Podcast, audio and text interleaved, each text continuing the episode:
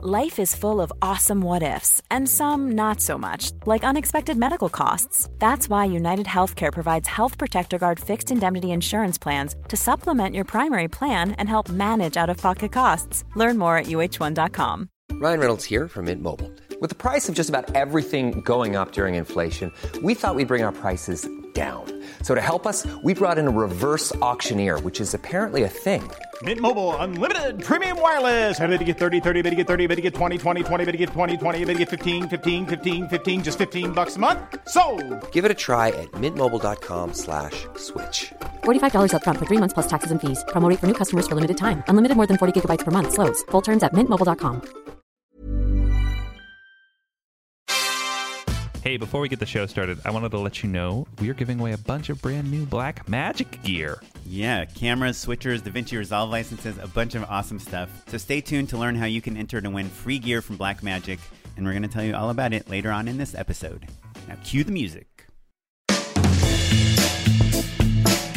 Hey everyone, welcome to the 235th episode of Just Shoot It, a podcast about filmmaking, screenwriting, and directing. This episode is brought to you by patrons Alex J. Sherman, Chad Cunningham, and Christian Linden. I'm Oren Kaplan. And I'm Matt Enlow. Today we've got Chris Monlux from Videomaker on with us to talk about cameras. We're getting nerdy, we're getting nitty gritty, we're talking about bits and ratios and sensor sizes and all that good Yeah. stuff. In honor of the great debate I watched on TV last night, we are debating cameras. Yeah, yeah. Oren and I just talk over each other and give you a genuine sense of dread Yeah. uh, the entire episode. I wish No, we could turn kidding, Matt's kidding. mic off, uh, you know, but we just don't have don't have that If- power in our uh, if on- debate only we- rules. if only we had the technology to do so. Not to get too political. Yeah, we do talk to Chris. Chris is really great. He's so knowledgeable. He knows more about cameras than I do, that's for sure. Especially when it comes to the ins and outs of every single model for the consumer and prosumer and professional ranges. He's just like as a, a as alphabet soup of uh, model numbers. Well, let me. yeah, that's, that is an accurate description. Let me ask you, Matt. Did our conversation sway you in any way of a camera that you think you might want to own? Yes, but I think I kind of walked in knowing my own answer and realized later they just reconfirmed my own expectations and biases. You know, the thing that I really learned in talking to Chris was that I think we talk about Los Angeles so much, but there are a lot of things that we take for granted that I suspect that our listeners will relate to with Chris, actually. That if you don't live in a market where there's tons of cinema grade gear laying around that you can rent for cheap because there's so many of them, this is a more valuable conversation than if you're living in a big market where your buddy has an Alexa you can just borrow. So funny. I mean, I think you just get an Alexa Mini when you can, right? And get a better Alexa when you have more money. Well, the the move that I always used to pull is I would just get an Alexa Classic. We talk about it in Oh, the right. interview, but the Classic, which was the camera that we used for years, they're so cheap now. So that, that like renting an Alexa Classic is, is pretty darn easy at this point. But yeah, the minis are great too. They're, they're all great. But if you're not um, in the situation where you're just tripping over sixty thousand dollar cameras and the equivalent in lenses, then this is a conversation that I think is going to be really valuable for you. You were thinking about buying a camera, have you? Yeah, I mean, I'll I was to you. really excited about the Sony A7S III, and I was kind of dabbling, like thinking about the Canon R6, which is It's uh, right after five. Yeah. yeah, and there's this Panasonic. I don't know, but to me, it's like we just talked with this filmmaker Amanda Rowe who spent fifty dollars to shoot this short that launched her career, and I think to myself, I wish I could just have that camera that I can shoot something with in an afternoon and have the look not be the limiting factor. You know, have not someone say like, "Oh, well." It's good for being shot in an iPhone. We have another listener, Nathan Presley, that has a Sony A7S II, and the stuff he's shot, he shot these Nike commercials. I mean, Looks just so good. yeah, looks so and I good. just Yeah. that that's kind of what I dream of. But then my big fear in life is that I'll buy this, you know, five to ten thousand dollars worth of camera gear, put in my closet, and never use it. So I think it's pretty likely that that would be the case for both of us. That's the, Matt, and that's the that's, a the wrong reason. attitude. well, look, here's the thing. If you want to go shoot a spec, I can think of two, three, four cinema grade cameras that your buddy would lend you. Like that. That's the difference. That's but the you reason. can't just borrow an Alexa Mini with ultra primes and go shoot something by yourself. You know, these cameras are made for single operators. They have a flip out screen so you can get interesting angles. They have a stabilization so you can handhold things. So I don't know. I guess the way that I am approaching shorts lately, which is what I did with the gray one and what I did with, you know, stuff that I'm that would have been shot by now. I had stuff on the books that got canceled because of COVID. But like, yes, if you are if you were going to one man bandit, one person bandit, then yeah, those cameras are right. But like if you are going to call in a couple favors, find that DP or that AC that you really clicked with and you really liked. They're looking to like level up a little bit. They've got a buddy who will lend them this and that and whatever. And you put together a 10 person team, a, a, a five person team, you know, even if you're rolling sound or whatever, then you can handle using a, a camera that's. And, and and that and that frankly once you get to that point then it's nice to have XLR inputs. It's nice to have battery life that lasts longer than an hour. All of those things and all the infrastructure that we have at our disposal becomes a lot easier. And that's definitely what I did on a gray one. A gray one cost me like maybe maybe a thousand. I don't even know how much money it cost because it was all favors basically. Right. I guess my dream life is the David F. Sandberg life. You know, you make these shorts with just you and your wife in your house, and then you go shoot a Listen, if studio it- movie. If if the camera is what's keeping you from doing that, Oren, then yes. But you can also get the Pocket 4K, which is what he shoots all of those pieces on, for $100 a day on ShareGrid. You could probably get it delivered to your house. It's as easy as Postmates. You know what I mean? There are listeners, I know for a fact, there are listeners at home who own that camera, yeah. Well, live in this town and would rent it to you for cheap. let me tell you one example of when it could have come in handy, and then we'll talk to Chris uh, about specifics. But at the very beginning of COVID, the production company that represents me commercially said to me, "Hey, Oren, you should shoot a COVID spec spot." And then they even found these boards that they were for this big company, and they took place in a school. And they're like, "We think you could fake all of these locations and just use your daughter as the character." And so I did. They're like, Let, "Can you shoot it today and edit it and send it to us by tomorrow?" So I was like, and it was like 11 a.m. I was like, "Yep, I'm, I'm shooting yeah, it." and you sent me that spot. I, I saw the you shot it on a DSLR. Yeah, on a it looked and 5D Mark great. II, which is 10 years Yeah. old. It felt good, I think, but if I would have had, like, I had a lot of issues with color, I had a lot of issues with lighting, and I had a lot of issues with framing because I couldn't monitor it, you know, and uh, out, I shot some things in the sun. It was hard for me to see the screen. And so it was just one of those things where I was like, this is fine, but like the, you know, the focus, Oren, that all those do, controls. do you want me to tell you to buy a camera? I would prefer you say, let's go in 50 50 on a camera. Oren, how about you buy the camera? I'll borrow it every once in a while. That's what you said about my drone. You've never borrowed it. I hired you on a job though once, yes. which is even better. I will borrow that drone from you for sure. Thank you. That's all I Yeah, asked. dude. Yeah, buy a camera, man. Yeah. I'm in, I'm going through an existential crisis and COVID is accelerating it about how much of a self-starter I need to be versus you know that mentality of like, well, just hire a crew.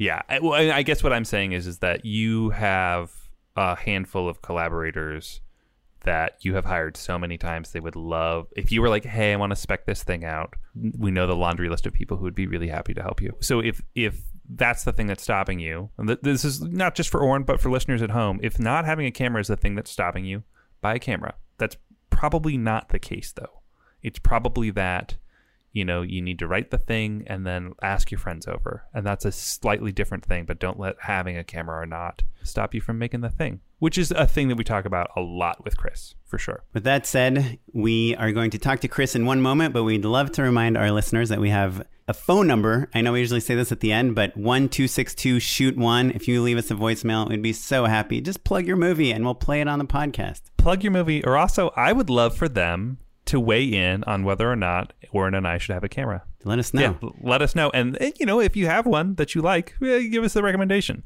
Yeah. A7S3s aren't out there yet, but uh, but I bet there's a heck of a lot of people with an A7S2 who sure. love it. You can also email us at justshootitpod at gmail.com. We just love love to hear from you. We, we do get a lot of stuff from listeners, especially at the beginning of COVID. I feel like we were getting a ton of emails, but hey, they've kind of dropped down a little bit. I guess people are getting back into their lives or something. Yeah, they're living their lives again. Yeah. Also, if you want to support us in ways other than just talking to us, you can go to our Patreon. It's patreon.com slash just shoot it pod. It's a place where you can throw a few dollars in per month to just help us pay our editors and our server space and all the stuff we do.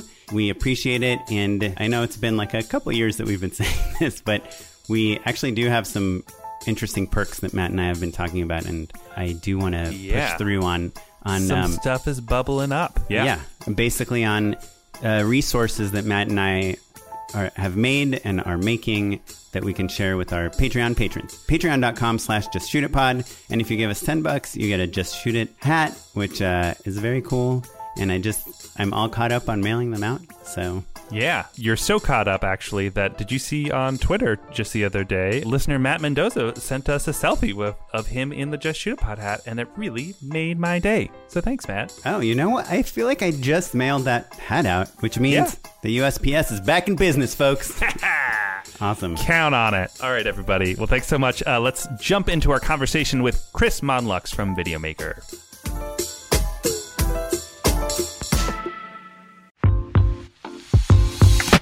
Hey, folks, we're interrupting this incredible episode of the podcast to tell you about a new sponsor that we're working with Front Row Insurance Brokers. One of the challenges of being a filmmaker is that there's a lot of risks that we take, and we really just want to focus on making good stuff. So, what if there was a company that could take those risks, manage them for us while we are being artists? That's right. Front Row Insurance Brokers arranges film production insurance to cover the risks associated with your production. They cover features, TV shows, documentaries, commercials, music videos, webisodes, basically anything you can watch on big, medium, or phone sized screens. Yeah, Front Row will help you focus on your artistic vision by transferring all the risks to them and minimizing your production hazards. And they cover any budget from $2,000 all the way up to $200 million.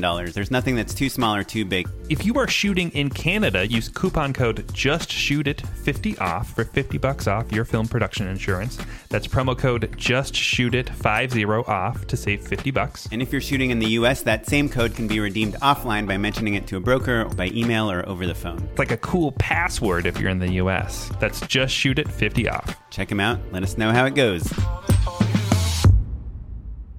Something Matt and I talk about all the time is how much we don't talk about gear. We never talk about cameras, lights, anything. Sometimes we'll mention something a little bit here or there, but so many other podcasts, news outlets, film press companies have cover it so well and so much better than I we mean, can. especially Videomaker, right? Like that's Yeah. kind of your domain, right? Totally, as per all the cameras in the background here. So, uh, and- well, I guess your audience can't see it, but if they go over to our vidcast, they can uh, they can see this uh, and see all of our beautiful COVID haircuts that we have. Part of like our ethos on the podcast is about not waiting for people to hire you, not being anointed a filmmaker, but actually just shooting things on on your own. But we never really talk about the physical things that you would need to shoot things.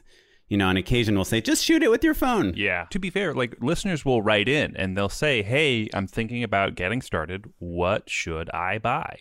And I think Oren and I are privileged enough that it's been a minute since we've bought any serious amount of gear, right? And most of the time we'll rent rent our cameras, right? So we have a, a wide understanding of what camera is right for what job, but we haven't had to plunk down the, you know, five figures in most cases that I think a lot of other filmmakers are re- constantly contemplating. Totally, you know, and it's we get the question a lot of like, what, should, and it it is the answer is always phone. Like, what should I use to get started? Well, we you know are talking a lot to the uh, the entry level uh, in the like, you know, I, I have a story. How do I tell it? And uh, you know, it's like we'll just get to telling it because the story should drive you know if uh, if you have a good story it, it comes over all that gear but uh, when it comes to actually looking at the gear we tend to review stuff, you know, as singular things. Uh, and so, uh, you know, I, I can tell you the good and bad of that camera. And you know, a lot of the stuff is is um, good for certain things or good for other things. But half the time, it's just more of like what inspires you. What's the what's the gear that gets you to to get out and create. And so, I think whatever that is for someone, especially at the beginning of their career, that's that's what makes sense. But then when you're moving up in the world, um, you know, we we go up to you know talking about the entry level ten thousand you know dollar cameras or so, um, uh, and that tends to be kind of outside of our world. We're talking to small teams most of the time. You know, if you're you're hiring people you don't know for a shoot tomorrow, it's unlikely we're covering that. But you know, uh, the small teams or small crews uh, typically are you know really live and die by what gear they have or what they are able to do because of the capabilities that they're selling it on.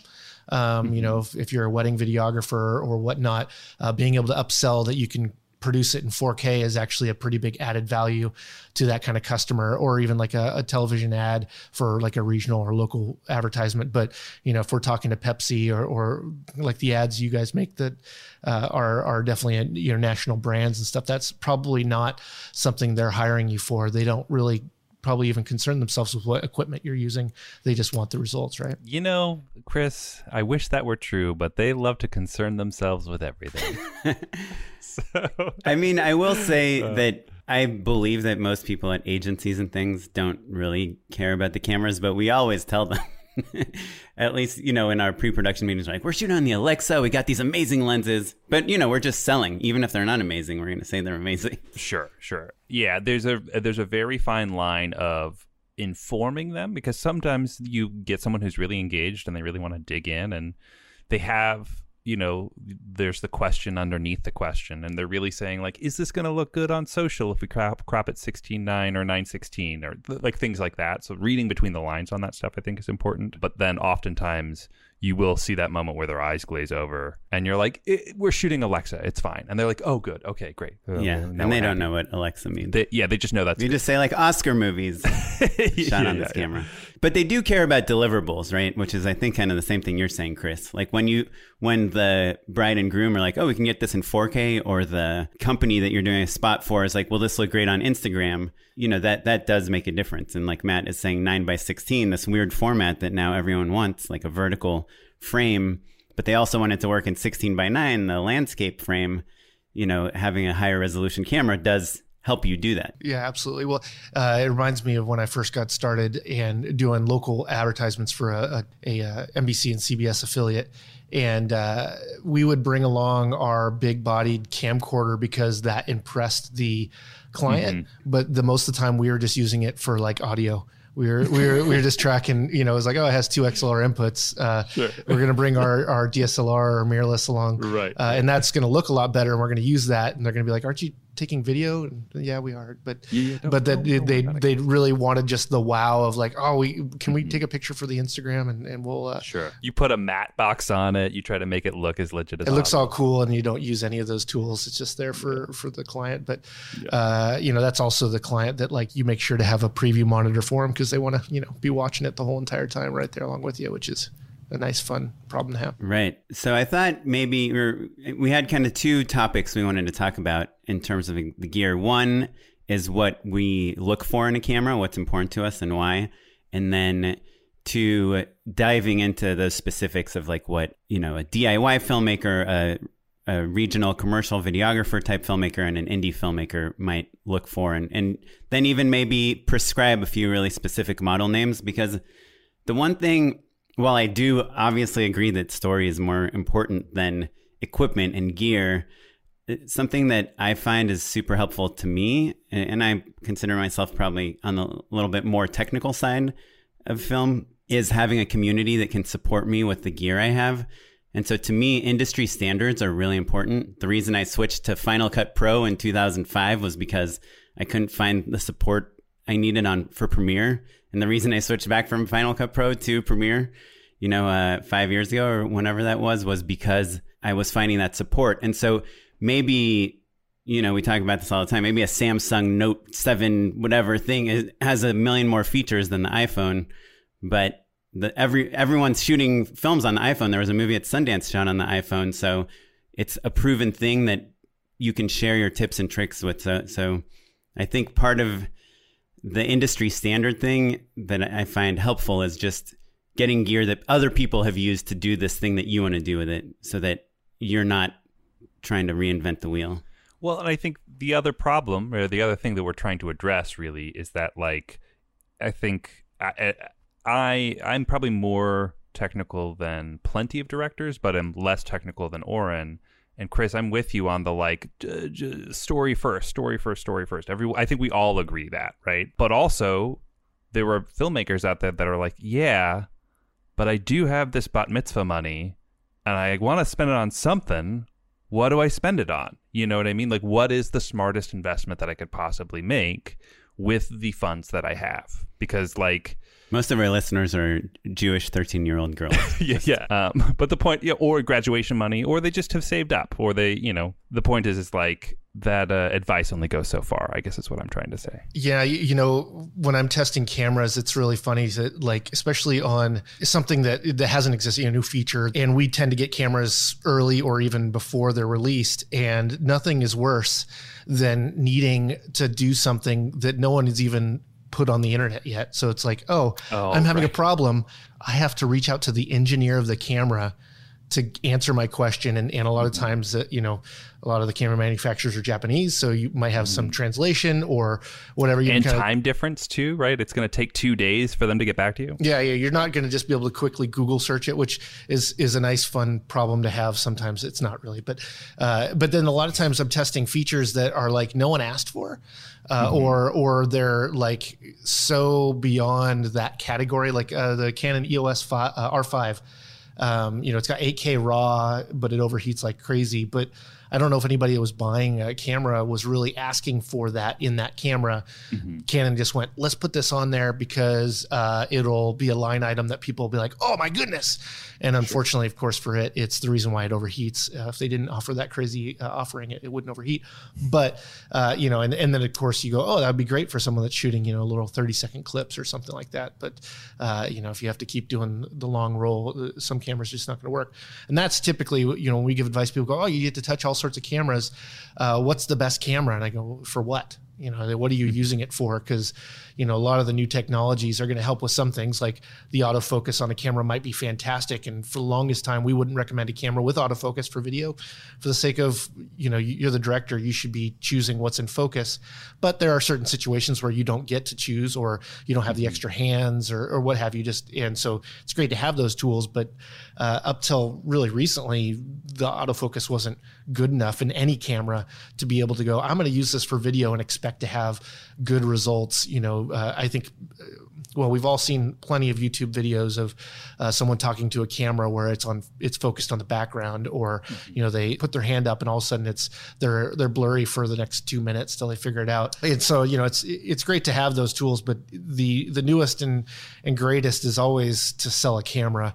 It's not typically to uh, empower uh, filmmakers with a better tool. I mean, sometimes it is, but a lot of times it's like, here are these new things. What you going to be able to do with it? And they're looking to the world to see what they can do with it. Um, I, and I like it, that's somewhat exciting. You know, like here's a new feature, figure out how to get this into your film, or here's you know a new creative tool for you to have, uh, and to see what kind of things they make with it. But it's kind of hard for them to like come out swinging for a home run when uh, you know they didn't even know what game they're playing. The equipment is it's a fun thing to cover. It's always uh, a hard push because a lot of times the stuff that people want to know about it's really just curiosity. It's not like uh, I need to know this for my next project. Um, I mean, sometimes it's like, I mean, if you're shooting on a gimbal and you don't have someone to pull focus from you from afar, uh, having awesome autofocus is key. You got to have that, and so the better it's going to be, and the better you can um, have a easy setup, or it goes in and out of different um, types of uh, of shooting. Well, let's let's talk about actually because I think that there are a few key aspects to any camera that I think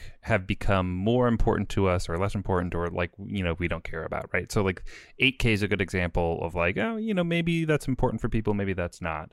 But when I am looking to build out a job, there's a few things that are that are the question marks for me, right? Autofocus, I think is one of them actually depending on what we're trying to do and what our A camera is, right? But I think your point of like if some something's on a gimbal and you're trying to go fast, autofocus is kind of important, right? Whereas like I don't think or and correct me if I'm wrong, does like a proper like cinema camera even have autofocus exactly the way we're talking about? Um, Like facial tracking and stuff? Like I a- think like- maybe some. I remember back in the day when I used like my HVX 200 and then DVX, they did have autofocus. There, it was really slow, but again, when I'm running around or doing docu st- style stuff, it could be helpful sometimes, and it could be really hurtful sometimes, um, depending on how you're framing your shot. But I don't think you know. Actually, I've used the Sony A7S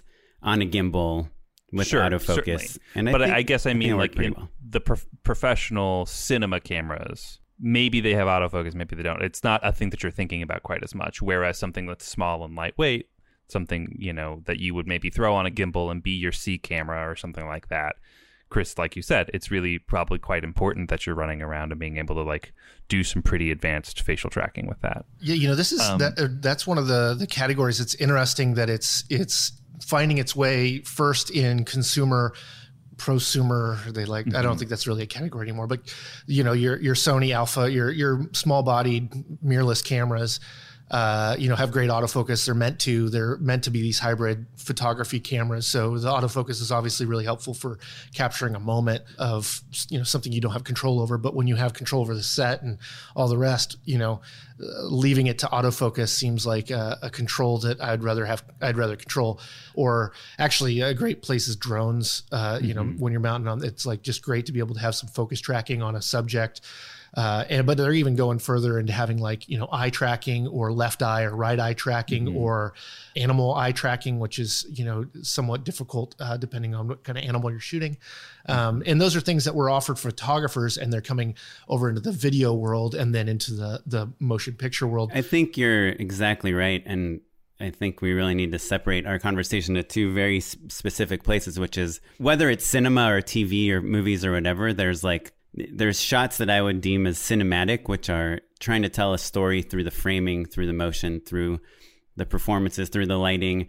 And very, very rarely will an actor in the shot be looking at the lens in anything cinematic and narrative. And then there is the more docu style, you know, vlogging, documentary demoing you know even if you're doing like a webcam type movie narrative or something i think the autofocus is usually and correct me if i'm wrong chris it's designed to focus on faces that are looking towards the camera. It probably wouldn't do a great job uh, focusing on the back of someone's head if we're following them as they're about to go you know into the big basketball game or something from behind it's probably going to try to focus past them it, you know so it's again, like the fact that you're not in control of the focus is probably how cinema lens lens makers are thinking of it, right? Why are the, why are those barrels so big on those lenses? It's so you have these big focus rings, so you can have this real precise manual focus, right? Totally, and that's you know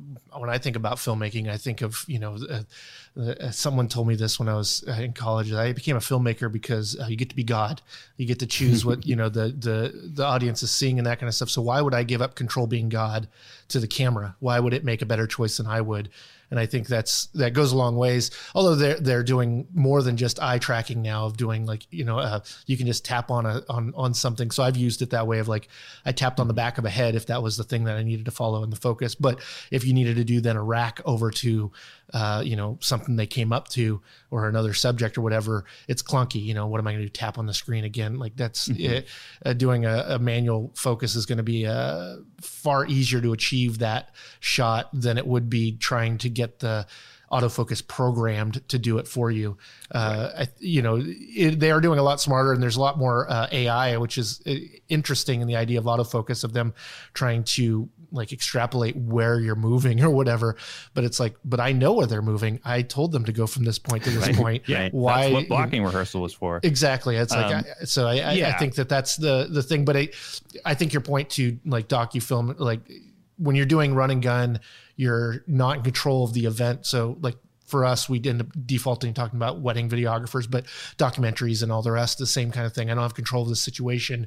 I'm trying to get the focus on the subject and keep it there. And I'm not going to be able to control things around me, the framing or any of that stuff. Just got to get it then it's like, wow, this is money. Uh, you know, I couldn't have pulled focus better unless you know you're you're doing a subject where you're really observing them a lot. Uh, we did an interview with a guy that uh, filmed uh, Monkey Kingdom, and he's talking about the the the monkeys that he got used to their personalities, and they even named them enough so that they like, oh, that guy moves a little bit faster. I'm not going to rush my focus here as, as much. Uh, it's it's just interesting, you know, as you're getting to know your subject, you're going to be able to follow them better. Um, and the idea in some of these cameras, autofocus, is actually that it learns better autofocus over time, which seems still like I'd rather Bonkers. get better Yeah. myself at pulling focus than training the camera how to do it. Uh, there's just certain amount of tangibility there that I I prefer and enjoy as part of the process. The physicality of shooting is uh, really enjoyable until you're tired. You know. Right. What other things do you guys value in a camera or think is important? It might be helpful to kind of narrow it down into narrative work versus docu style work, which which I think will encompass like all of videography with. Yeah, you know, it seems every we're always getting more resolutions. We're typically getting you know uh, more bit depth, uh, and we're uh, getting more frame higher frame rates. You know, those are typically the things that a new camera is offering over the last one. Uh, and typically every camera will have those. So now the new Rage is either allowing 10 bit or more out the HDMI of a of a camera so that you can externally record it. Uh, not talking about cinema cameras, uh, but you know the idea of having uh, you know raw in a camera that isn't a cinema camera is just starting to happen. You know, Blackmagic's been doing it for a while, but I don't know anybody that's going to dependably bring a black Blackmagic onto set. You know, Chris, it's funny you bring up an interesting point when you said HDMI. You should. It was like I had a flashback. I just shot a feature at the beginning of this year on a Blackmagic 6K, and the only port that it has is that HDMI out port, and it created so many problems for us because oftentimes you can look at a camera and look there are a lot of things to love about that camera but oftentimes you can look at a camera and you can look at a spec sheet and you can be like oh I, this is everything i need to make a movie right it's it the image looks awesome. Battery life is great. I can afford it. All of this stuff right? And the Blackmagic seems to have like that that market cornered it feels like or at least it's competitive right? But certain things like durability or field testing i think is where some of those cheaper cameras fall apart for me um, because they're not able to work in the ecosystem of a larger film set, right? So they're perfect if you're, say, shooting interview f- style footage or you're a one man band. Um, but as soon as I needed to get an image out of that camera and into a couple other different department heads, um, literally I shorted like two cameras doing that basically because of like a weird quirk where if you power it a certain way, basically it shorts out. Um, no disrespect to Black Magic, but those are the facts. That's what happened. I'm not a big uh, Blackmagic in the field sure. Uh, fan. I, I'm happy to put them on a tripod and shoot them in a studio, but uh, as soon as uh, you know I'm paying a lot more money for the people around me, why would I go with a cheap camera that's not gonna? HDMI is is troubling in general. Uh, When you need dependability, it's not uh, the thing you're going to get dependability on. Um, we I was on a shoot with uh, what was it? It was a GH5, and oh, we're gonna we're gonna record externally, uh, blah blah blah blah, and it was just like someone had to then sync these clips because it was being recorded externally that were every five minutes being interrupted by a frame or so lost because connection of the HDMI is just not positive. You know, that's why we have BNC. That's you know, that's why we have S- SDI uh, outputs on on those kinds of cameras. And I think that's that's the big difference I'd say between what you what you're buying in your interchangeable lens mirrorless, uh, you know, or your your DSLR is like you got no XLR inputs, you got no way to do syncs. You're having a really hard time, you know, uh, putting all you by the time you put all the fairing on to make it as functional as you need, it's probably cost as much as just buying a camera with all those features. That tends to be the the breaking point. I mean, like now that cinema, like you know, uh, shooting 10 bit in a camera, just very typical, right? That's although you know, 8 bit was okay, 10 bits better, right? Uh, We're talking about color, just yeah, 10 bit color. So yeah, instead of millions of colors, you have billions of Not colors classic video game. no Super Mario Brothers here, and that's great. But you know the the problems that come along with that change from from eight bit to ten bit for editing on a computer is very significantly more. Your computer's going to have a harder time with ten bit because it's mostly uh, H.265 or HEVC. Uh, and because of that, it's just clunky on a computer, and you have a hard time editing it. Yet I can rec- I can edit 12 bit raw, no problem with my computer, and it's happy uh, in the same resolution. Uh, so there's just certain drawbacks that are with the consumer bundling of these higher end uh, things like you guys probably talk a lot differently about this stuff than I do. I, am not in LA, uh, and in the you know the benefit of getting to work in LA is you get to be specialists and and you can find mm-hmm. gear to rent today right now, uh, versus you know most people have to have it shipped to them if they're uh, somewhere else in, in, the world. Yeah, it it is. Uh, I think that's part of why maybe our areas of expertise have evolved the way they have, right? You know, because you can just go check out what's happening at camera prep. And then like if you don't like something or if there's a problem we just swap it. I mean that's so cool as far as like as for when you're working in specialty work you can you can get so much further in the experience. Like I, yeah I, I, mean you're just you're just directing. You get to work on directing stuff you know? You get to work on being a director. You don't have to worry about those other issues. And and uh, those those teams are much smaller everywhere else mm-hmm. mostly because of the amount of talent available. Yeah, but you know, the, I mean, the nice thing about this show, about both of our shows, right, is that we have listeners all over the world, right? So like, not everybody is going to be like, oh, I'll just I'll see you at the camera house. So let let's maybe actually, I think, Oren, like you were saying before, if we kind of break out the different classifications of of the the buckets, the types of people that we're thinking of, right, who were probably thinking about buying a camera, right? Like we talked a little bit about like what we care about like can you monitor it? You know light sensitivity i think is something that we touched on a tiny bit. Like there's a lot of those kind of ballpark things that we need. But let's talk about if you have to buy a camera right and you're a diy filmmaker or you're a small team like a short filmmaker versus like a doc videographer versus like hey i'm going to make my first indie feature. Like those are kind of maybe the tiers and let's just walk through them. Let's start start with DIY filmmaker. Could I actually just kind of before yeah. we jump into Structure that, a little more? Yeah, for sure. Just wanted to ask you guys if you're going to make a short film that you want to submit to Sundance, let's say, and you have a twenty five hundred dollar, no, let's say five thousand dollar budget.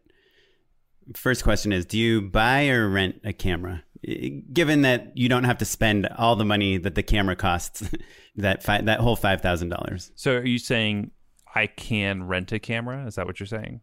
I'm saying if let's say you're making a, a short that's about that size, you know, like a, like a, there's those five to ten thousand dollar shorts that your dream is to get into Sundance. You know, it's like a narrative short of of some sort. How do you decide if you buy or rent the camera? I would say at that budget, there's only one choice: renting. Uh, it, I guess it depends on how long you're renting it, but. Uh, I mean, five thousand dollars is gonna hardly get you a body and a couple lenses, and then you have no one to shoot, and you have no money for the project.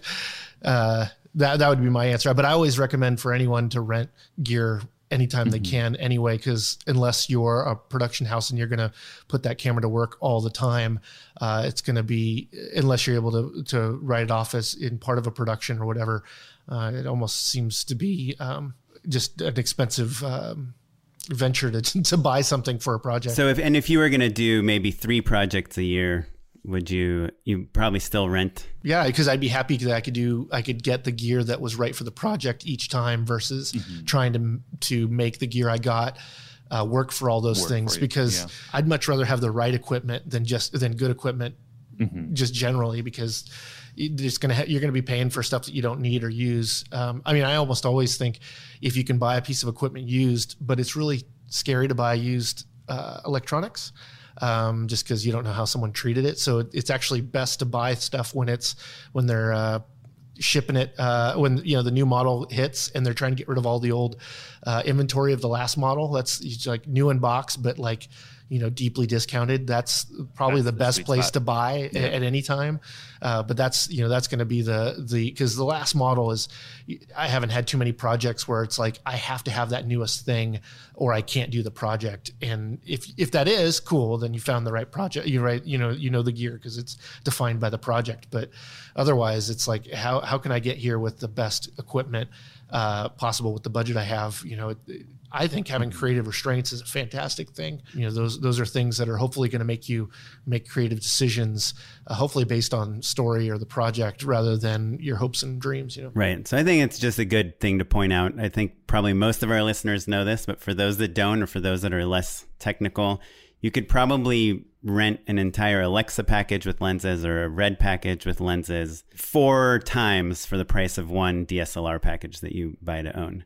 So it if you are not planning on shooting, you know, at least once a month, then renting is probably the way to go. And you, you'll probably get something that's much closer to what mainstream Hollywood and big budget productions are using than if you try to own the gear. Yeah, it's a complicated question because I think you know there's a we're trying to speak to a lot of different types of filmmakers out there. And I think Chris to your point like there are filmmakers out there that are willing to make the investment and kind of get into the gear rental game you know, like that they're going to make money off of that gear, whether they're shooting with it or they're renting it out to their friends. That's different than a person whose stock and trade is um, in, say, like wedding videography, corporate videos, that sort of stuff. Then owning makes a lot more sense. But if you're the type of person that's like, hey, I want to make, you know, the next Star Wars, right? And your shorts are. Uh, a proof that you know how to make quote unquote cinematic you know feature style uh, stories, then the value of wh- how you're spending your money shifts a little bit. The other thing that's that's interesting and that I'm, I'm so grateful that that we're talking with you now is that I think you know Oren and I talk about how great LA is every episode, um, even when it's on fire. But I think that the difference between markets where there's a ton of inventory and where and at smaller markets uh, in terms of cameras really changes the way in which you can get a hold of gear. And that's something that we are always reminded of but like you can get an alexa classic for free practically um, because they're just like collecting dust on shelves and there's 12 in every single camera house. They can't get rid of them do you know what i mean? Whereas you, your you know your point was like getting that sort of gear elsewhere can be a little more complicated. You know, like to answer Oren's question, I would be like, yeah, of course I would rent a camera. It would cost me 200 bucks. Yeah, exactly. Well, I you mean, know? there there are plenty of mail order uh, lens companies and that kind of stuff. Which yeah, some really great ones actually, Chris. Maybe you can share the names of a few. Borrow lenses, lens rentals. Mm-hmm. Uh, Old Fast Glass, I want to say, is maybe one. I get a lot of Instagram ads from them. Uh, you know, the thing is, is cinema lenses are expensive, right? Mm-hmm. I mean, uh, a cine, uh, uh, just a basic prime a cheap one's going to be you know the on the on the lowest end is a thousand bucks which isn't you know crazy money or anything but you know a a, uh, a cine zoom's 25 grand uh, you know uh, same quality type of thing. So really wide swath of things and you can rent those you know without the liability of having 25 grand on set uh, you know mm-hmm. for 200 bucks for a week or what you know what, what have you or, or for the for a day or, or what have you. The i think the you're talking about the idea of uh, buying to be able to rent to your friends. That's totally an la thing. I mean i think I imagine it's it's a big market thing in general but like uh, you know I have a friend that's a DP down there, and he totally has a, a an awesome set of lenses, but he owns no camera and uh, but it's because he's like well I, I rent the camera and i rent all my lenses to my friends when they need them so they pay for themselves when i'm not using them. Mm-hmm. and then you know and then i can just choose the camera that has the newest technology. And you know the whole like you you marry your lens and you you date your camera body uh, is is very much true and that like you know i can use my lenses across multiple bodies yeah man. I've got time. lenses all over town. Yeah. I got lenses in different area codes. But i you know i think that's it's a it's a it's it's a big thing. I mean, that's being able to one have connection with someone that has something. You're like, oh, I can actually touch and, and use this before I just buy it off a of a of a website or rent it off a, a website or whatever. It can be for some, you know, hard. But you know, I just think of especially if you're buying a camera, the idea of renting one for ten percent of the cost of that camera and finding out that camera doesn't suit your needs is going to be so much more valuable than the ability than you know getting just not renting it in the first place or being able to find the right gear for you and i think when you're buying you typically at least in my in, in, for for video maker audience it's you know we're talking to someone that's buying it to use for a lot of things you know it might be a wedding videographer one day he's doing mm-hmm. uh, you know your your bat mitzvahs uh, next he's doing a corporate video the next mm-hmm. doing a local and then a short on the weekend yeah, yeah. exactly on the yeah. and you're doing all those different things and all those things have drastically different needs so that that camera can do it well in a lot of places rather than great in certain places is going to be far better for you than the idea of the you know i mean well i think high speed cameras they're rad but they don't have a use most of the time but they're mm-hmm. you know it's the right tool for the right job when you well, well it. let me ask you though then chris because i think the i can imagine there's a listener in their car right now and they're like i don't live in la uh, an Arri Alexa isn't in my town, so I can't get it for 200 bucks. So that's not helpful for me, Matt. And they are a person who's trying to make a living um, and get like a ton of great use out of their camera, and they do want to buy one. Do you have a favorite right now? We're not going to hold you to it, but like, are there a few that maybe people should be looking at that you're right now kind of excited by? And is this for the videographer, like in I'm, a wedding? I'm think this is for the person Chris just described, where they're like, "Yeah, I'm a videographer, but also I want to make shorts and things on the side as well. Like they want to maybe be and some commercial work too. Yeah, some commercial work. They want they're trying to level up, right? But they're still trying to they're making their living, you know, by shooting in a variety of different circumstances. Yeah, and feel free to give us two budget ranges, like the two to three thousand and the five to ten thousand. A lot of limitations we end up talking about is cameras that have 29, 59 record limits. So that's your your DSLR mirrorless camera, and those are not usable for a lot of people. If you have if you shoot events, it's not likely it's only going to go 30 minutes, right? So And sorry, just to just to spell that out, you're saying because say someone just wants a great wide shot of uh, of a wedding, for instance, and it's an unmanned camera, they're just going to hit record and then go run around and get other shots. Is that that so, sort of circumstance? Yeah, the idea of like a wedding or an event where you have the the camera's got to keep rolling uh, is that you're you're limited by um, that record limit, and that's due to taxes in Europe which is really kind of an interesting thing is that oh. the reason why they're limited is the definition of a video camera is a camera that shoots over 30 minutes. And so mm. because of that, uh, they get a different tax. Uh, on ah. import tax on the on the camera. So uh, as of uh, so first started it was Panasonic. Panasonic said we don't care about the tax, and uh, and I believe Sony sued them because they were like, how can you get away with that? and then they got away with it. And so now Sony's doing the same thing. Uh, so all the new Sony cameras have no record limit, though they might overheat in less time. They uh, are uh, they don't have that record limit. So you're talking about your cinema cameras. They should, if it's meant for video, it's going to have no record limit. You're going to be limited by your you know battery or your media or something else as far as the uh, length that you can record. So for me, I, it puts like um, Canon out of the running because all of their cameras have that limit. Though I'm a typically a Canon shooter. If you're needing a longer record time, it's it's just a no go. Um, you know, I was for a long time GH5, Panasonic GH5, GH5S were mm-hmm. really great, uh, solid cameras. You can get an external grip so you can have XLR inputs on them. You can with with uh, SDI, uh, BNC connectors. You know, mm-hmm. l- lots of the things you might need to be able to you know actually rig out a, a camera and, and, have it used in a production world uh, outside of you know just the I got a tripod and a camera. But the Panasonic S1H now it's four grand for the body. Uh, but the cool thing about it that I like the most is it's like every feature that's helpful from other cameras, it has that, and it does it all mm-hmm. really solidly. So it doesn't overheat. It's got a flip out screen. It's not too tiny because tiny is not very helpful for shooting video. Uh, it's got mm-hmm. sensor stabilization, so you can go do some handheld work and uh, it won't be all over the place. It's got the five axis uh, image stabilization on the sensor, which is real nice. So you don't have to pull out the gimbal to get a smooth shot. Uh, though it is, you know, a smaller body, so you're going to have to tuck your elbows in if you're shooting. It's a camera I go to a lot now. I really like it. Uh, you can shoot 10 bit internal, you can shoot 12 bit external. Um, if you have an external recorder, uh, great all around, except for it's got the new L series lenses that there isn't a huge selection for. So you might need an adapter if you mm-hmm. say shoot EF or or um, some other uh, lens mount. Can you? Does the autofocus work if you use Canon lenses on the Panasonic camera? Yes. Well, a lot of times it's about the adapter. So if the adapter, uh, luckily, um, you know, Panasonic isn't making these lenses. It's you know uh, Sigma and, and, other brands are are bringing the the majority of those lenses. So Sigma has an amount uh, an adapter from like EF to L uh, and it works pretty well. You know, the autofocus on that camera is you got to set it up right for the for what you're shooting. Whereas like um, Sony cameras tend to do a little bit better. Actually, the the new Canon like the R5 has got the absolute best autofocus I've ever seen. You could follow uh, an animal running away that you don't know where it's going and keep it in focus for a long time, which would be very difficult otherwise. But mm. most wouldn't set yeah. themselves up to have to shoot something that difficult that way. Good idea for a show. Animal chases. Can you keep it in focus? It's the, that'll be the challenge.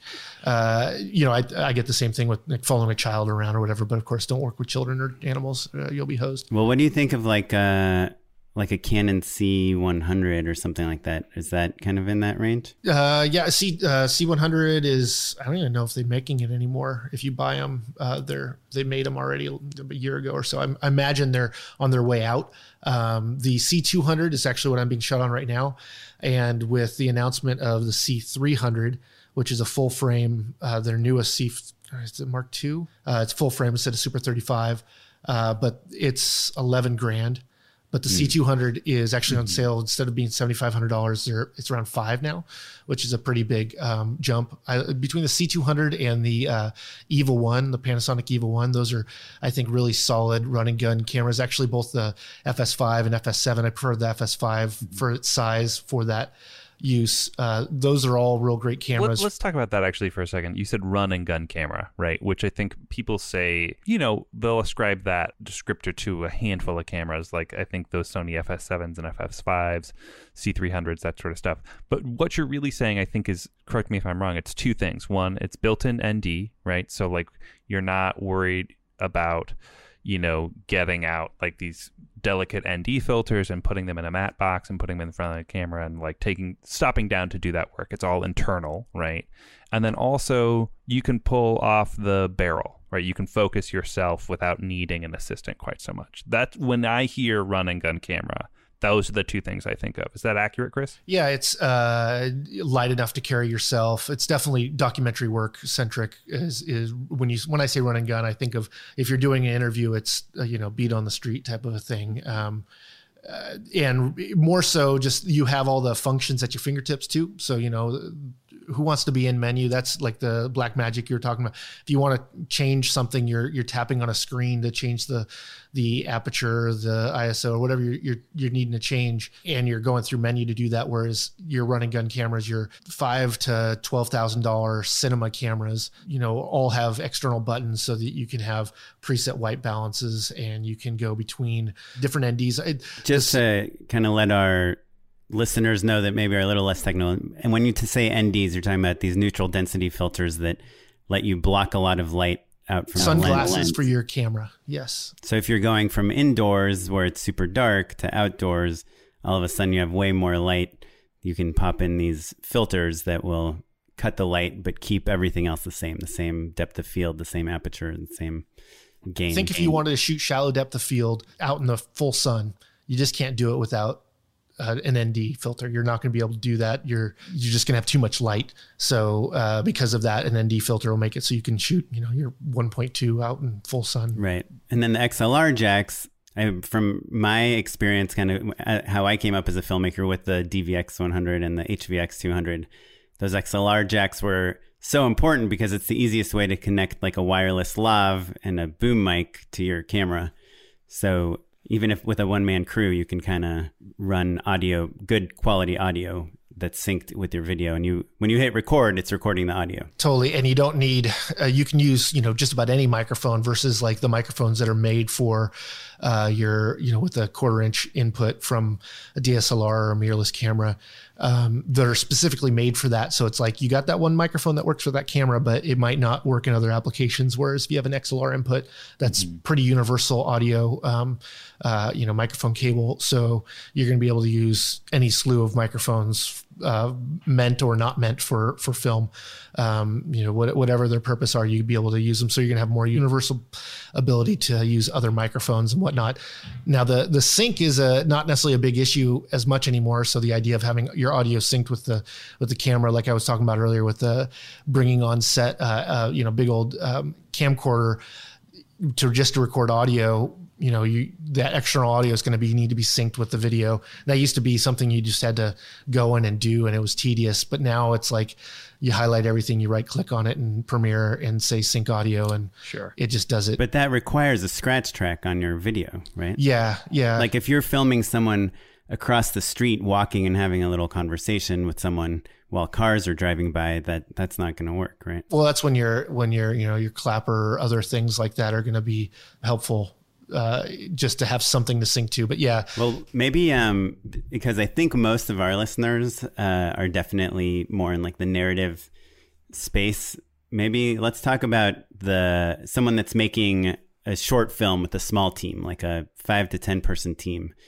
what are the cameras that you guys would go again, kind of in that lower budget range? And Chris, if there's any other pieces of gear, right? Because Video Maker covers a lot of different types of gear, right? Not just cameras. But like if there's other things where you're like, oh, you know, this is a thing that I would point out to a to a burgeoning filmmaker looking to make a short. There are other the other pieces worth bringing up. That's great to know as well. Totally. Well, I mean, I I think to that point, uh, honestly, most modern cameras are going to look awesome if you supply them with good light. Uh, so you know, for every minute you spend on uh, on lighting and making sure everything looks great, uh, the less you're gonna have to do in post, and the more likely it's just going to turn out good versus trying to make something good after the fact. Uh, mm-hmm. so you know, always good lighting. Uh, you know, high TLCI and CRI ratings for good skin r- replication. I guess it's my favorite R&B group from the '90s. TLCI. Tell us what TLCI means. That I don't really know what the acronym means, but they're both measurements of the quality of light, um, and you want them to be tend to be in the 90s or above 95 uh, and it what it'll make it means is it's gonna i don't know if you guys have had that experience of using a light and uh, you come back and everybody the, the scene looked right but everybody's skin looks dumpy um, mm-hmm. it's it's that our you know our skin is a very hard thing to replicate you know we have uh, uh quite a gradation in our skin uh, versus you know a solid color um, so trying to get lights that have the highest quality of light. Uh, the quality of light is going to be a bigger input than like the volume. Of course, if you need volume of light, it's going to be expensive to make a high volume of good light. Um, but uh, yeah, the, the nicer your lights, the better the image you're shooting is going to be in general. But more so, just the lighting in general. Uh, you could get a bunch of nice lights don't worry about that. How about if you use them properly? So mm-hmm. I, I, you know, on Video Maker we have we I do a lot of the reviews uh, for cameras and, and whatnot, but then we also do a lot of technique. Uh, we cover a lot of, of, of you know three point lighting and and all those like rudimentary things that like hopefully after you start working a lot uh, it comes you know it kind of comes natural they're the rules you learn so you can learn to break them um, but that those, you know, just application of those rudimentaries are always going to make uh, your work better, um, especially if you're you're not as confident with the execution of of your lighting or whatever. Is like okay, going down to basics is actually really helpful to do that. So if you could buy one light to own to make your short film, which light would you buy? I don't know if I'd buy lights. Lights are expensive uh, for what they are. It's always hard to justify a budget for a light when you know, like I have a, a, some lights in here that one light was twenty five hundred dollars, and if I got to choose between that one light and another camera, I, it'd be a really hard thing to choose a light. But if you're like, I got a lighting budget, then it's more, it's still the same thing as, as cameras. What's going to fit your need?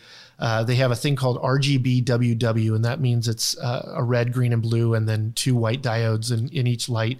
And what this will allow you to do is have the light be an effects light. So it could be uh, like a fire flickering. It could be a TV flickering. It could be a uh, the light bar on a police um, you know vehicle or something like that. So you don't actually have to bring in a, and and it could be those things. But special effects lights in general shouldn't be terribly expensive because you don't need them to be really great lights.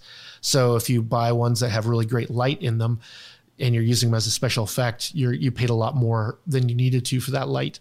Um, so usually it's it's just like, is it uh, as bright as you need it to be? Are you able to modify it to be as soft as you need it to be?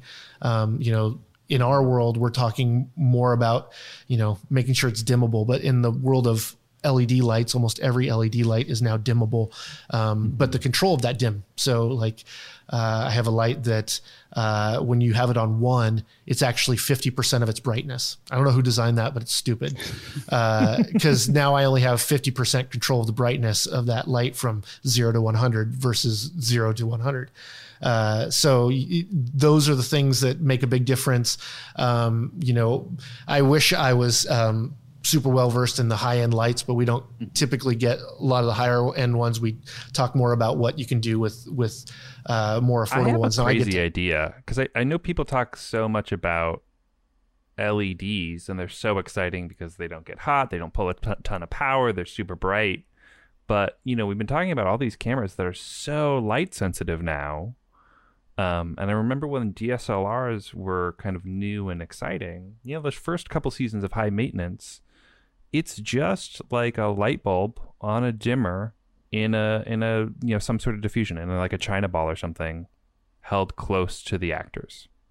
And i i wonder if that might still be the right answer for a lot of different types of lighting circumstances. Just like soft diffused dimmable light. Like you can't change the color temperature is what we're talking about chris right? With those leds and it's like a little harder to shape.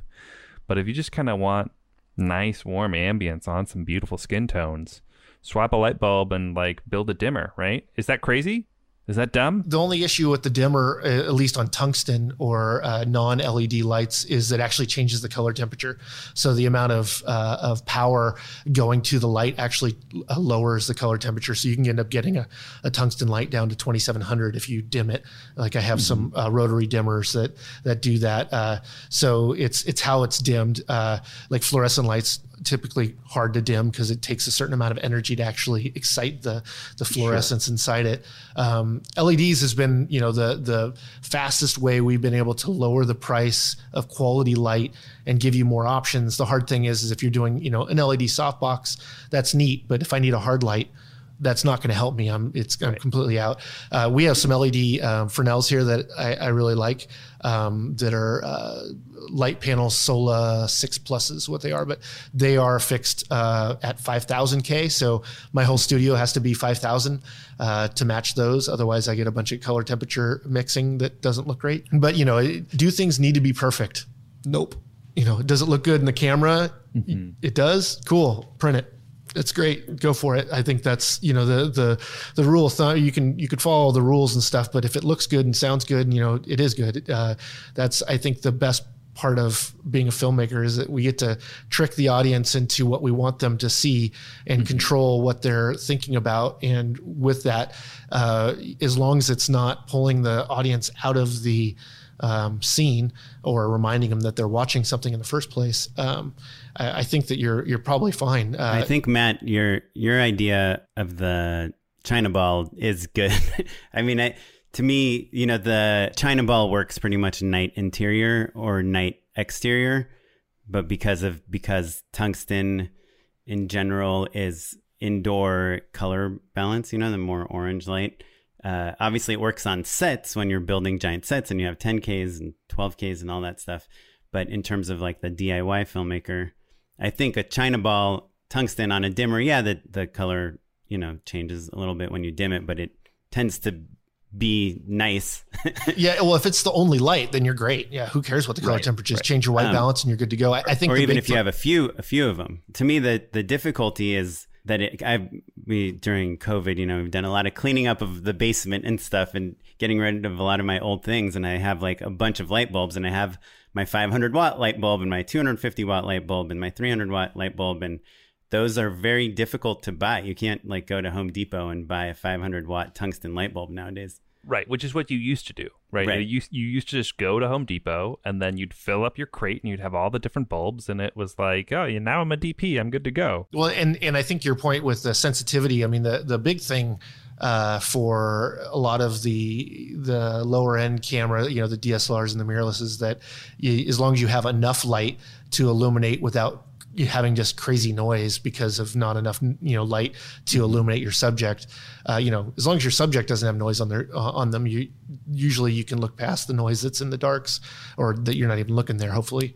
Um, but the, that's i mean that's a great place to start. I mean we I have a, a video that's about just going to, to Home Depot and buying, uh, you know, your shop light and then mm-hmm. using diffusion along with it to set up your scene. You don't need amazing things. Now, if you want to get you you know you might be able to get 75% there but that last 20% to get to you know the the what you see on TV and all the rest that's where the thousands and thousands of dollars get spent um, is to get to that last little bit which is where the, the really the big competition is as far as you know getting high end work. But I, I think uh, you know to most people that that aren't uh, shooting a real high budget anything if you got lights good you know if you have enough lights to to illuminate your your scene that's you know you're you're you're probably a step above the guy that's trying to that's going to have to close the framing of the scene because they don't have enough lights to illuminate it. I will say I have this Aputure 120D here that's a pretty good general light to have.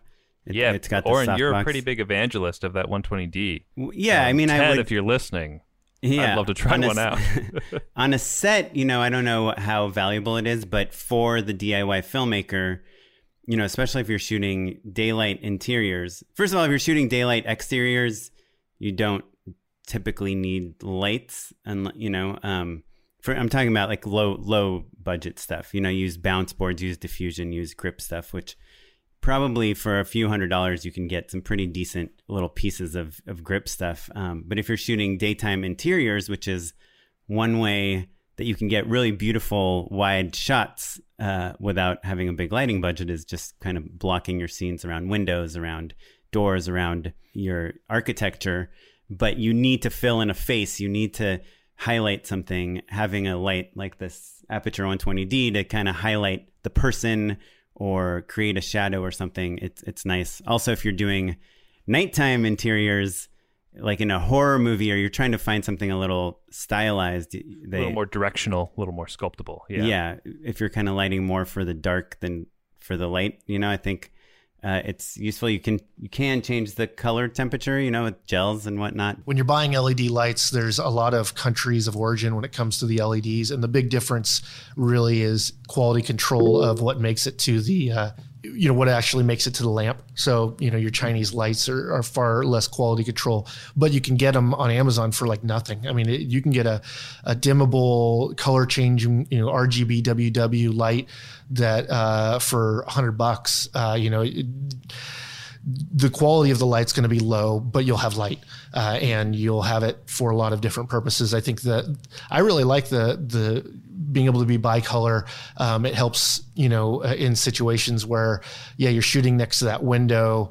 Um, I need some daylight to, to shine on their face to get the other side or whatever it is. Uh, so you don't have like an orange side and a blue side of the face.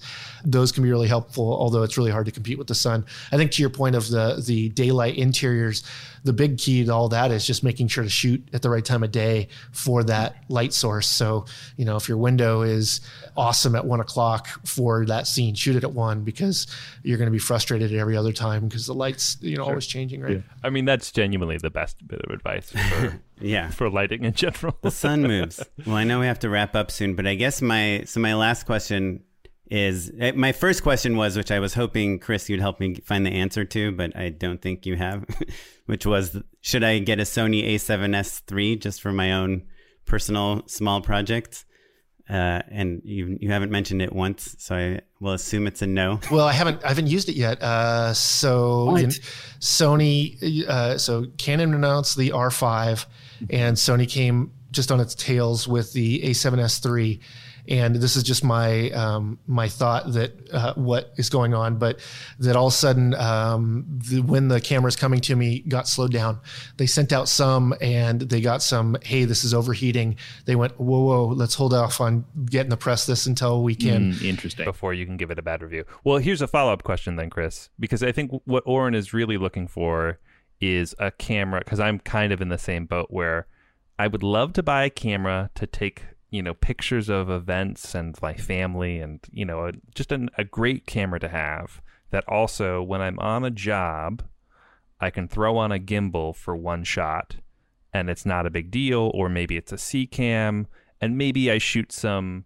you know a home pitch video. I've got a kickstarter video i want to put up or whatever like like kind of just a nice all around camera but that it's not necessarily going to be the hero camera of my shoots. Is that accurate, Oren? Is that what you're thinking about? Yeah. I mean, I think I have like two needs for cameras. One is it, for my family and stuff, my iPhone is fine. But I think for there's the thing on set, which almost always is going to be an Alexa Mini because that's the DP I work with owns one, and it's a great baseline. Um, and then I want the camera that I can do my own experimental stuff when I'm pitching things. I can make a short film. I can, you know, maybe basically I want to shoot beautiful stuff that I can put on Vimeo that people are like, wow, that's amazing. That looks great. Or this is a great story. Or this is, feels very cinematic, but something that I can own so I can do it whenever I want and be opportunistic about it. And I have a Canon 5D Mark II, but it, I just I feel like I'm oftentimes getting better results for my iPhone. yeah, well, the Mark II for sure. That's um, that man, that, that camera's like old. yeah, ten years old or something like that. Um, so the A7S three, uh, A7S in general, the line in the the sensor. The reason why it can be so sensitive is because it's got a small pixel count. So it's not going to be the best photography camera because you have twelve or something mega, megapixels. It's not terribly high resolution, so compared to other photography cameras. So for that reason, it tends to not be the choice for that uh, if you're wanting to be a hybrid shooter. Uh, but it's very much in the way of uh, video world. It's you know it's pretty much the no noise camera, so it doesn't really matter what ISO you shoot at, no noise. Uh, it's that sensitive, uh, so you can shoot, you know, under a single candle, uh, outdoors, you know, under no moon, and, and be able to get your exposure without noise. That's great, but not everybody needs that. And so, mm-hmm. if you don't need that low light monster, uh, and I think that most people tend to light something or at least plan lighting that you won't probably be under one candle uh, trying to shoot. Um, that's not typical setup to do. At least I think it. I mean, I guess if you if you could, you'd probably do it. Um, so and and then the I haven't actually shot it, so I don't really know, but I know the A7S II uh, was a sluggish, slow camera and was really frustrating to use for photos for anything other than just trying to shoot the same thing, really low light video. Uh, I mean, it did find everywhere else, and it's got uh, good dynamic range, not like crazy better than anything else. So you know, you're you're likely going to get similar dynamic range from other cameras in the same category. I think the big thing now is it's 10 bit internal, and those are all great. Chris, that sounds like a resounding resounding no to me. I haven't shot what, it yet. What what should Oren get though? Like based off of his criteria, what what do you think he should get? I really like the the Pan- Panasonic Lumix S1. Uh, it's just as low light. Uh, it's cheaper. What about the S5? Uh, S5. I have one here. It's you know it doesn't have that many uh, as much uh, video features. I don't believe it shoots 10 bit. Um, I don't think that there's any log in it. Um, I, I, think I'm, i might be completely wrong here. I, I, actually haven't boned up on it, but it's sitting behind me. The S5, I think it's that's more of like the you know Sony just released the uh, it's the smaller bodied full frame camera, and it, they're going they're going all in. Everybody's going all in on f- full frame, and I'm just not really sure for video that you need a big sensor at all. Um, the mm. Panasonic GH5, GH4, GH5S, that whole line. Uh, is like you know lenses are way cheap for high quality. You can get a, a lens that matches, uh, you know, a L series glass on a on a Canon, which is their high end photo glass, uh, for half the price. You know, instead of twenty five hundred dollars for the lens, you're paying a thousand.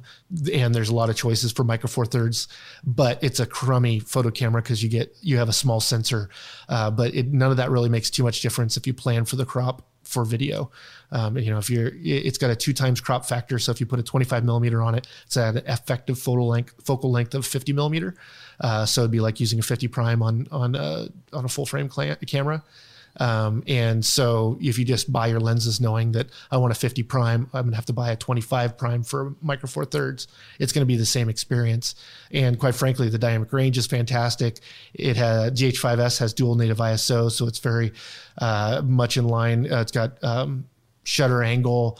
Uh, you know, all, a lot of those those cinema features that end up in cinema cameras, but in a small little camera that is I mean, crap, I think they're probably $1,500 now. Um, now that everybody's gone big sensor. And the thing is, is making a big sensor is expensive. Um, you know, the bigger the sensor, the, the less waste they have to have when making the, the sensors. And so uh, a small sensor, they can just produce for so much cheaper. Well, Oren, yeah. looks like uh, you've got your answer, buddy. Yeah. The GH5S, I, I love it. It's got a beautiful image. Uh, I'd have to say it might be my favorite image from all the cameras we have here.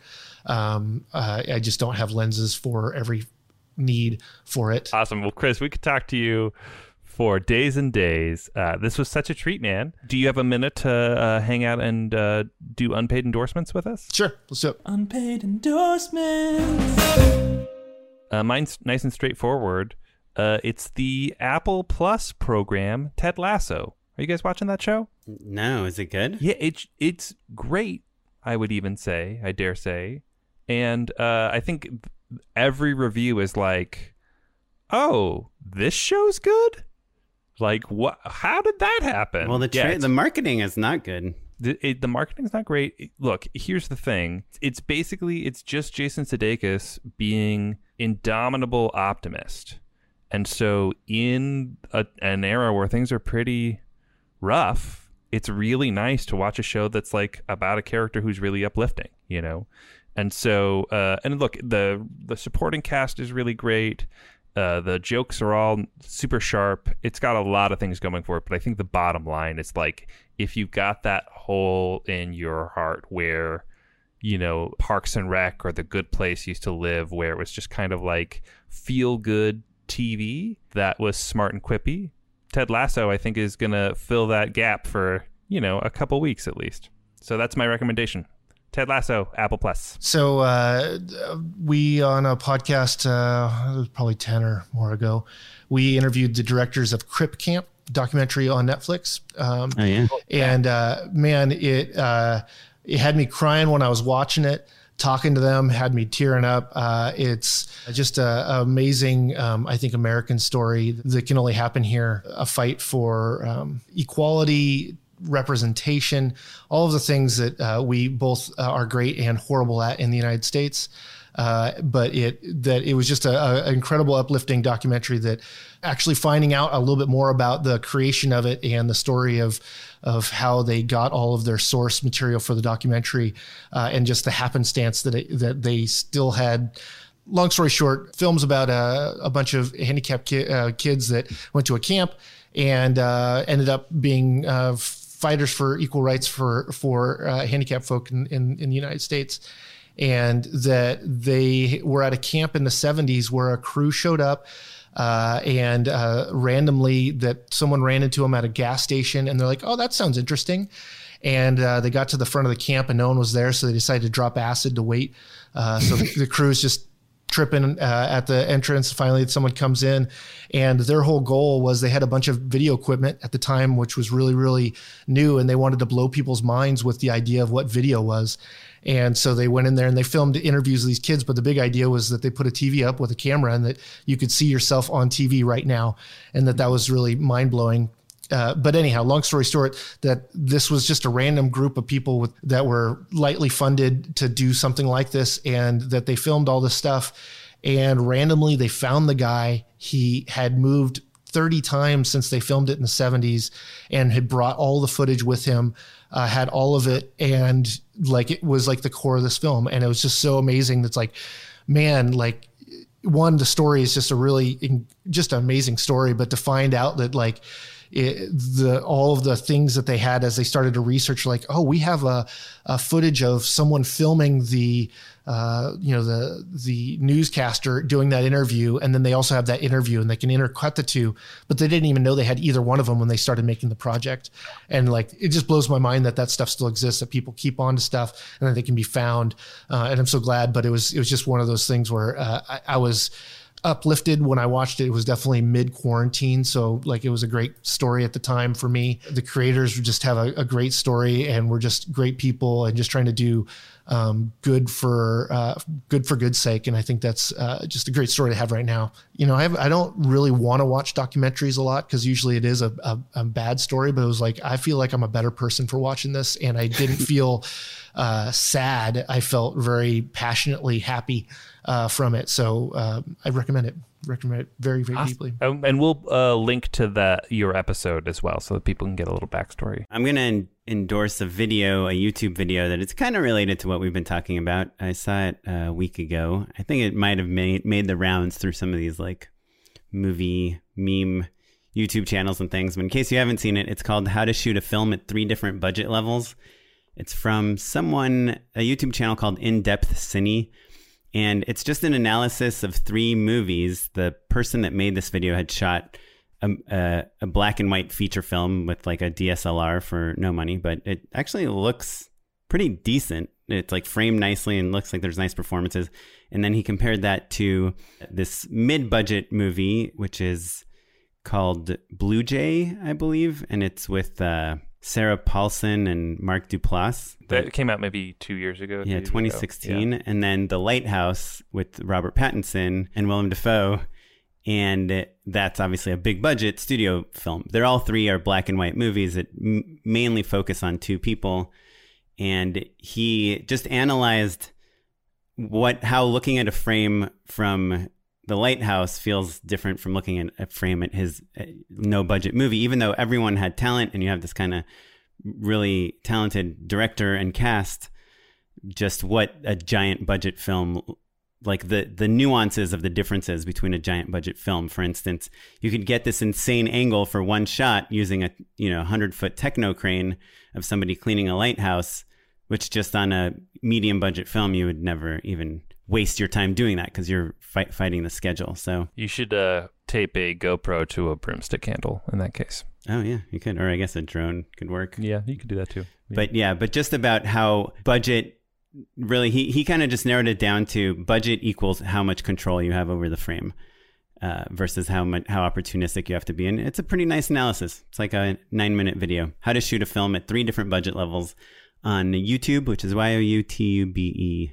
dot com if you've never heard of it. What is that youtube thing? Yeah. It might catch on eventually uh, well, Chris, this was so great. Um, where can listeners learn more uh, about you and Videomaker? So we're Videomaker everywhere. So no matter what social media you're on, look up Videomaker. It's us. We got a blue logo. If you want to listen to our podcast, we publish every Monday morning at five in the morning because that's the timing you want to be awake downloading a podcast. and then if you'd like to watch the vidcast of this on YouTube, so uh, and also on videomaker.com. So videomaker.com, we have uh, we've been around since 86, so we got so much content in there um, over the years. Obviously, um, not all of it, but that uh, just about any kind of um, video production technique, um, history, gear reviews. We have lots of buyer's guides uh, that are, uh, we work really hard to make sure that they're always really great. And uh, so hopefully, anytime you engage in our content, it should be um, satisfactory to you. Not only that uh, we did what we're going to tell you, so no clickbait. Uh, but also that uh, you know it's an enjoyable read. Well, if you want to learn about uh, the things that we talked about here on the show, you can go to justshootitpod.com or justshootitpodcast.com. We bought both domains. No need to brag. Um, you can check us out across all social media at Just Shoot It Pod, and I'm at Mr. Matt Enlow. And I'm at O Kaplan on Instagram. I'm at Smitey Pyleg on Twitter though there's a lot of stuff going on in the world right now, so I feel like my mildly interesting film related posts have kind of taken a little break, but I'm I'm coming I'm coming back, guys. Next week. But uh, yeah, this episode was edited by Sarah Weirda. Our webmaster is Ewan Williams. Our social media master is Derek Ayalo. And the music you're listening to is from the Free Music Archive and the artist Jazar. And give us a call. Leave us a voicemail 1262 Shoot 1 and we will talk to you next time. Thanks, everyone. Bye.